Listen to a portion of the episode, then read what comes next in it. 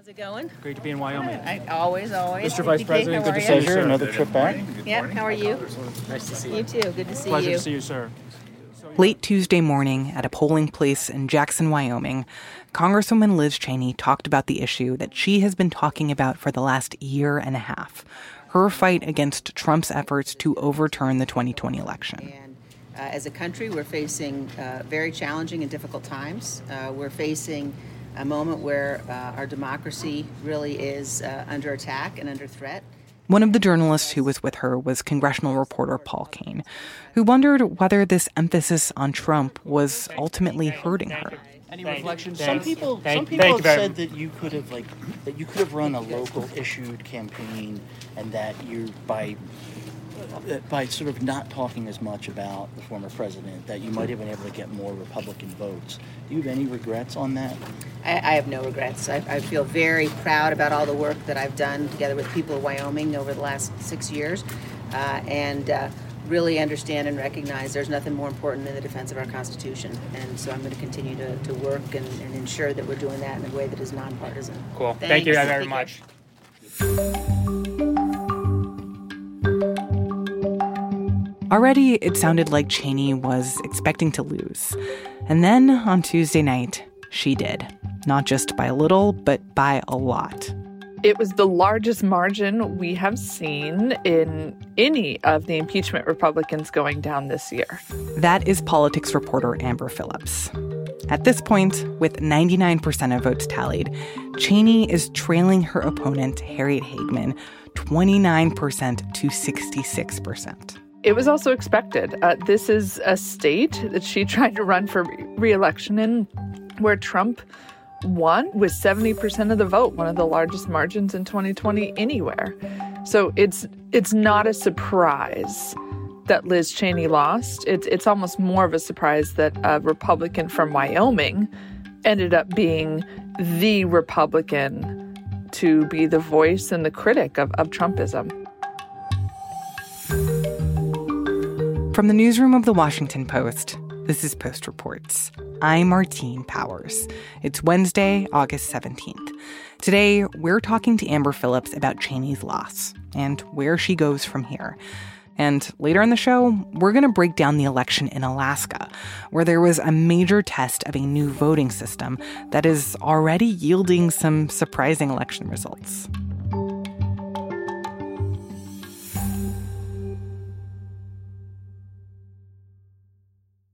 Years ago, I won this primary with 73% of the vote.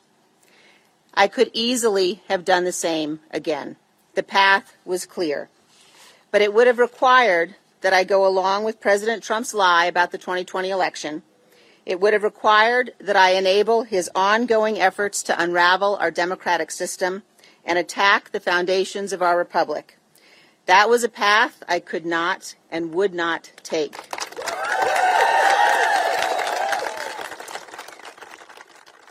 You know, Amber, it really does seem like even Cheney herself was not surprised that she ended up losing this election. That's right. Cheney knew, I think, as far back as January 6th, that to be a Republican who supported impeachment of a Republican president, a popular one at that, meant you had to be willing to lose your job.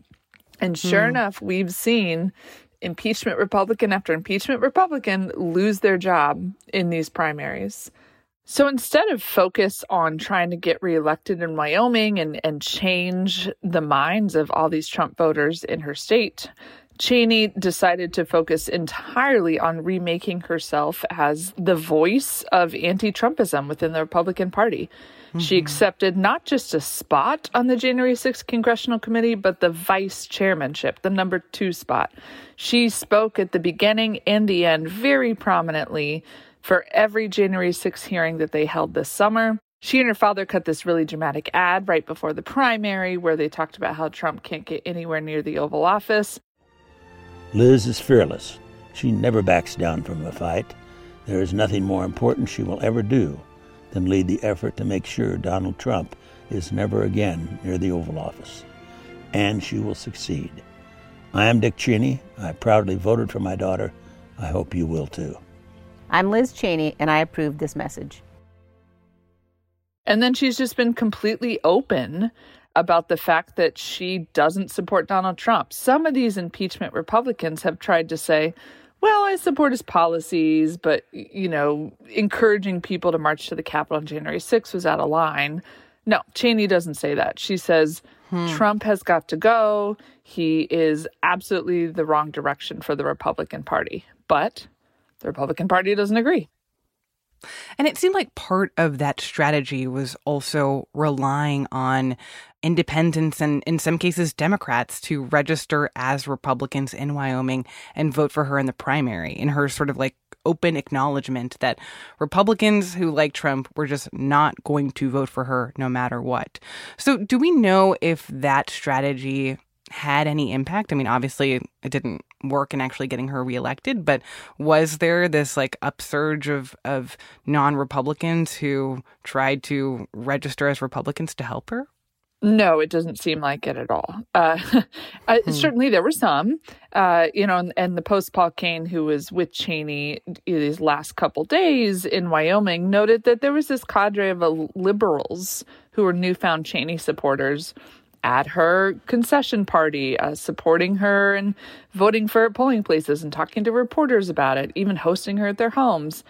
But that's a small group. It, it was not enough, like in the tens of thousands of range, is what would have been needed most likely to try to help support Cheney and keep her in office and send a message to Republicans that someone like Cheney deserves to stay in office. It was not nearly enough. Uh, mm-hmm. And and I think that underscores that there is right now no political home for someone like Liz Cheney. Yeah. Yeah, I wonder if that like like what is the message that is being sent here for other Republicans? I mean, is this a confirmation that you're either with Trump or you're against Trump and if you are against Trump that you will not be reelected? I think that's a very strong possibility. I've been tracking the 10 House Republicans who voted to impeach Trump after January 6th, which is a lot, a very high number uh, if you look at the history of impeachment. And four have retired, four said, I'm not even going to try. Six decided to run for reelection. And so far, including Cheney, four of them have lost their primaries. And mm. the only two other two who made it through their primaries so far were in this kind of weird all party primary where you advance regardless of who else is in the primary, regardless of party. And so that means they had two chances mm-hmm. to essentially come in first. So I think that the, it does underscore yet again, I keep saying this and it's true that Republicans who who want to oppose Trump don't have a home in office. And it's really been this way since the beginning of Trump's administration. I remember Jeff Flake, a senator from Arizona, gave this essentially flame out speech on on the floor of the Senate and said, I, I can't be a part of this party anymore. And so I know that's going to cost me my seat. I have children and grandchildren to answer to. And so, Mr. President, I will not be complicit or silent. To that end, I'm announcing today that my service in the Senate will conclude at the end of my term in early January 2019. Bob Corker of Tennessee retired after describing the Trump administration as a banana republic. It's not a good place for any party to, to end up with a cult like situation as it relates to, uh, to, to a president that uh, happens to be of purportedly of the, of the same party and on and on and on. And here we are, several years later, Trumpism is well embedded in the Republican Party. And I think my colleague Aaron Blake said it best in his takeaways of primaries that as Trump feels like the walls are closing in on him legally, any number of investigations, and, and they certainly are by what we can see publicly, he should take comfort in the fact that voters are still with him in these primaries. Mm-hmm. I also want to talk a little bit about Cheney's challenger, Harriet Hageman, who is experiencing kind of the flip side of this, right? Like a a person who is benefiting, even though she's not the incumbent, because she is so um, in line with former President Trump. So tell me a little bit about her and also about her chances of actually winning in the general election in November. Wyoming has spoken on behalf of everyone all across this great country who believes in the American dream, who believes in liberty, and who recognizes that our natural rights, the freedom of speech, freedom of religion, equal protection, and due process come from God. They do not come from government. And the government cannot take them away. The woman who ousted Liz Cheney, she's a former lawyer and she has had her own evolution on Trump. She used to support Cheney, and in 2016, she was one of the many, many Republicans in the party who called him racist and xenophobic. Clearly, she's changed her mind, and that has boosted her to winning this primary. And Harriet Hageman will almost certainly be the next member of Congress from Wyoming. Wyoming is one of the least populated states of the nation, and so it only has one congressional seat. And we just talked about how it is a very pro Trump state, very Republican state. If you win the Republican primary in Wyoming for the House, you are almost certainly the next member of Congress. And so it is a drastic change for the Wyoming delegation, for Wyoming voters to be represented by a woman like Harriet Hageman, super pro Trump, willing to say that the election was rigged, which is false, compared to Liz Cheney, where they previously had one of the biggest critics of Trump. I wonder what you think is in store for Congresswoman Cheney in the future. I've heard people talk about the prospect of her running for president, which I, I can see how she has cut a very large figure in the last two years and has, I think, to a lot of people, um, her profile has been raised because she has been this kind of forceful part of the Republican Party uh, standing up against Trump. But at the same time, I mean, I think if she can't even win a an election as a Republican in Wyoming, like it's hard to understand what election she would win where she wouldn't run into the same problems. So what what do you see for her? What is your sense of what she is eyeing for the future? Yeah, I think that's a very smart point, Martine. If she took that leap and ran for president, and she's really hinting that she's thinking about it, Cheney would not be expecting to win. Uh, it seems she's very clear eyed about that. Paul Kane has reported that Cheney is among this group of never Trump Republicans or anti Trump Republicans who thinks that the party needs a 2024 candidate who's just going to try to take him down in some way. It's risky, right? Do you, do you risk splitting, you know, the anti-Trump voters and then giving Trump the nomination in 2024? It's a risky bet, but Cheney really feels like they need someone on the national stage who's willing to speak eloquently and forcefully about the fact that the election was not stolen and the Republican Party is moving in a very anti democratic direction. And she is seems to be strongly considering that person to be her. Yeah, but I mean, it's I can see the rationale there, right? Of um, wanting to be the person who challenges Trump. But would she have any chance of actually winning in a 2024 primary? No, not at all. Absolutely not. As you point out, she can't win in in a Republican state a congressional seat. No, no, she would not be trying to win the 2024 primary. She would just be this candidate, or or maybe she would support and advise another candidate hmm. to just kind of be the anti-Trump foil to just try. I will be doing whatever it takes to keep Donald Trump out of the Oval Office. Well, I know you didn't say yes or no, and that's fine if you're thinking about it. But are you thinking about it? Are you thinking about running for president? It, uh, that's a decision that I'm going to make in the in the coming months, Savannah. I'm not going to make any announcements here this morning, but uh, but it is something that I uh, I'm thinking about, and I'll make a decision uh, in the coming months. Let's go back to. And um, I think I think that this group of Republicans feels like, at the very least, for the history books, they have to try to steer the Republican Party another direction, or to give voters another option. Or at the very least, to just show that mm-hmm. there are some donors willing to put money behind them in support of, I keep saying try because it's potentially a futile effort, pulling the Republican Party back from the direction it's going in. So, thinking about the role that Liz Cheney has had in the Republican Party, um, especially since January 6th, and that she is kind of one of these last stalwarts of no, we will not tolerate Trump. I mean, what does this mean for the Republican Party going forward that they will not have a Liz Cheney in their midst? Is it going to, are things just going to be easier for them? Or, um, I don't know. I think in, in one sense, if you're House Republican leader Kevin McCarthy, things are a lot easier. You don't have someone like Liz Cheney going on national TV in a primetime congressional hearing saying your dishonor will remain. Tonight, I say this to my Republican colleagues who are defending the indefensible. There will come a day when Donald Trump is gone, but your dishonor will remain. That being said, this also means that House Republicans have made their decision. They're all in with President Trump.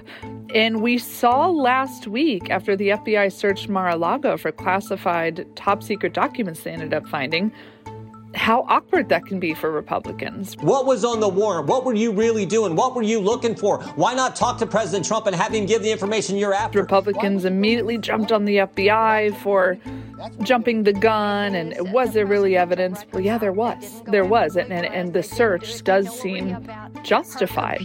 Is it plausible the FBI would open up an investigation of Donald Trump without merit? Hell yeah, they've done it before.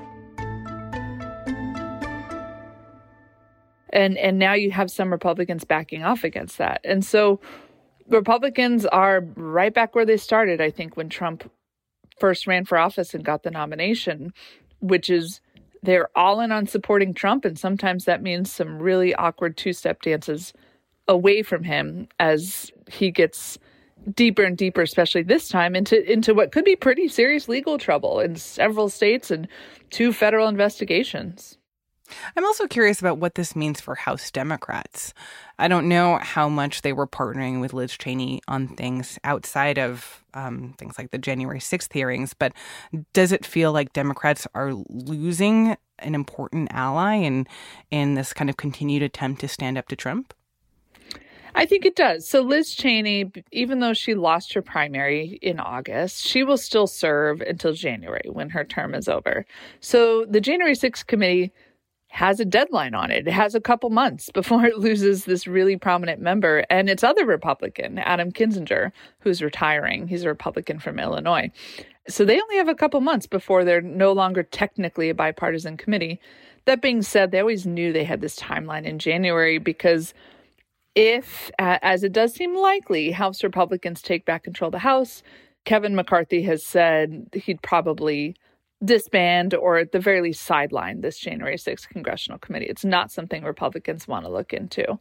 That being said, outside of January 6th, I'm not aware of how much, if at all, Democrats worked with Liz Cheney. I mean, let's remember, she opposes abortion rights. Uh, she supports gun rights, opposes any kind of gun control. She's really, really conservative. Before this whole thing happened. Trumpism completely changed her trajectory and her future. She was on track potentially to be the next House Republican Speaker and, and try to be the foil in whatever Democratic president Democrats had at the time. That's not the case anymore. After the break, we talk about the election in Alaska and how an experiment in voting is playing out. We'll be right back.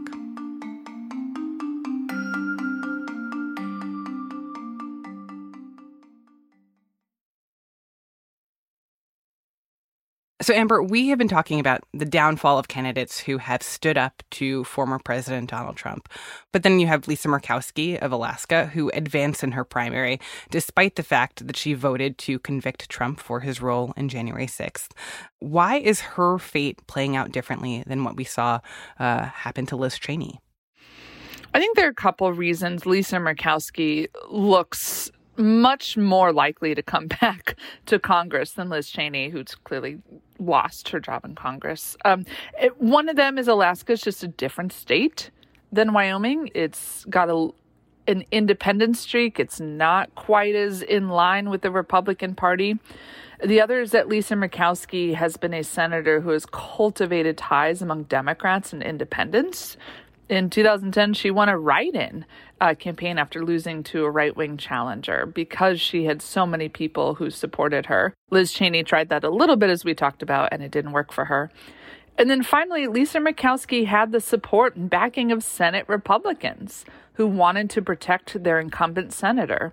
Hmm. Despite the fact that Trump had boosted a pro Trump challenger against Lisa Murkowski, Senate Republicans didn't do what House Republicans did and completely switch over to the Trump backed supporter. So that gave Lisa Murkowski a, a lot of wiggle room, more so than Liz Cheney. And and can I just ask the the reason why Senate Republicans were so supportive of Murkowski was that just because they are worried that if she were to be primaried by a more extreme, more conservative person, that they would maybe lose that seat and continue to not have control of the Senate? Yeah, I think that's one of the primary reasons. Mitch McConnell and GOP Senate leaders believe that incumbents are more likely to win reelection than a newcomer. So if you oust the incumbent, you have a newcomer who is this untested figure, mm-hmm. uh, and and that can be dangerous to try mm-hmm. to lose the Senate seat. And then, in addition to that, Senate Republicans in general are just less pro-Trumpian pro the election was stolen in 2020 than House Republicans have become. It's hmm. just there's a completely different culture between the two chambers. Interesting. So, what does that mean for November? I mean, will Murkowski be able to win in a few months? The big test for Murkowski will be in November rather than in the primary. And that's because Alaska voters recently approved a, a change a couple of changes to how they vote. And one of them is that the top two advance to the general election regardless of their party. And so that means it will be Lisa Murkowski and her Trump backed rival in November again. It's not like you choose a Republican and a Democrat to face off against each other. In addition to that, you rank your choices. And that is a relatively new and growing phenomenon in American democracy. Can you explain how this ranked choice voting works in Alaska and, and why they're doing it? So, what happens in ranked choice voting and the way it worked in Alaska is that voters rank their top choices one, two, three, four. And if their first choice gets knocked out, their votes are redistributed. Their second choice votes go to someone who's still in until someone wins the majority and on and on. This method tends to reward politicians with a wide appeal rather than a narrow one maybe someone like Murkowski, who has independents and Democrats who might not rank her as first, but they still like her enough to rank her as second or third, whereas mm-hmm. they're definitely not ranking Trump's Republican backed supporter. So all that means is, yeah, Murkowski has a shot, we'll see in November, to win re election. And I'm just curious, why did Alaska choose to put this new system in place of ranked choice voting? Ranked choice voting is this growing, popular way to kind of change democracy. The idea is that you get to choose not just one candidate. You don't have to feel stuck in this binary choice, A or B. And I think after the 2016 presidential election, when a lot of voters reported feeling, I don't like Hillary Clinton, I don't like Donald Trump, it grew in popularity. Maine picked it up, a state, again, way, way, way on the far side of the United States that has its independent streak. Alaska picked it up. New York City used it for their recent mayoral race. Uh, there's a, a half a dozen, if not more, other cities in America that are using this. And democracy activists I've talked to who support this say this is a really good way to kind of take the partisan bite out of primaries, that you have to be a candidate who Republicans like and some Democrats or independents like as well. It even forces you to campaign for your opponent's supporters. So you're trying to win over mm. your opponent's supporters rather than just take down your opponent. That being said, the knock against it is that it's confusing.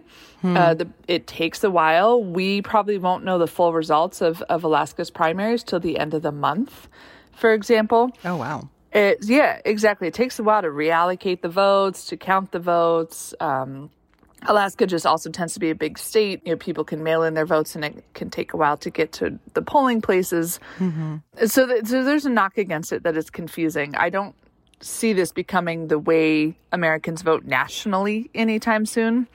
But there is this group of kind of independent states who who are trying this out and so far voters seem to like it at least it, after a couple election cycles in Maine when they got used to it. Interesting. Um before we finish talking about Alaska, I do want to talk about Sarah Palin. So she is trying to make her political comeback. Um, obviously, she's a former Alaska governor and vice presidential candidate. Um, she is running to uh, be congresswoman from Alaska. How did her race play out?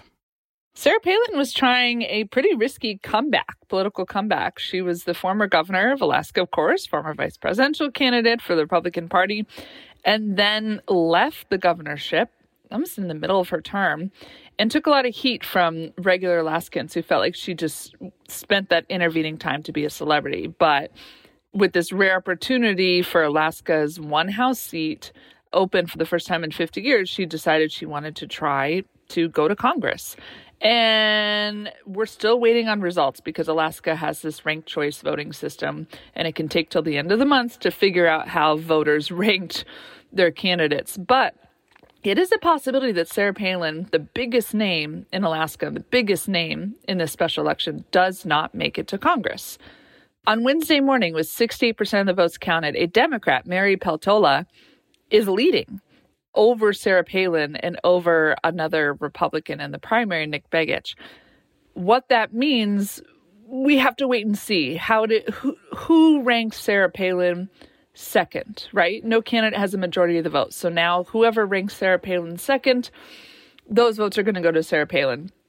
But are there more people who ranked the Democrat second? Uh, in which case, it, it is possible that a Democrat could take this House seat for the first time in nearly 50 years, which would certainly be a coup for Democrats in a state like Alaska, and would be a knock not only on Sarah Palin and her brand name, but on President Trump, who endorsed her.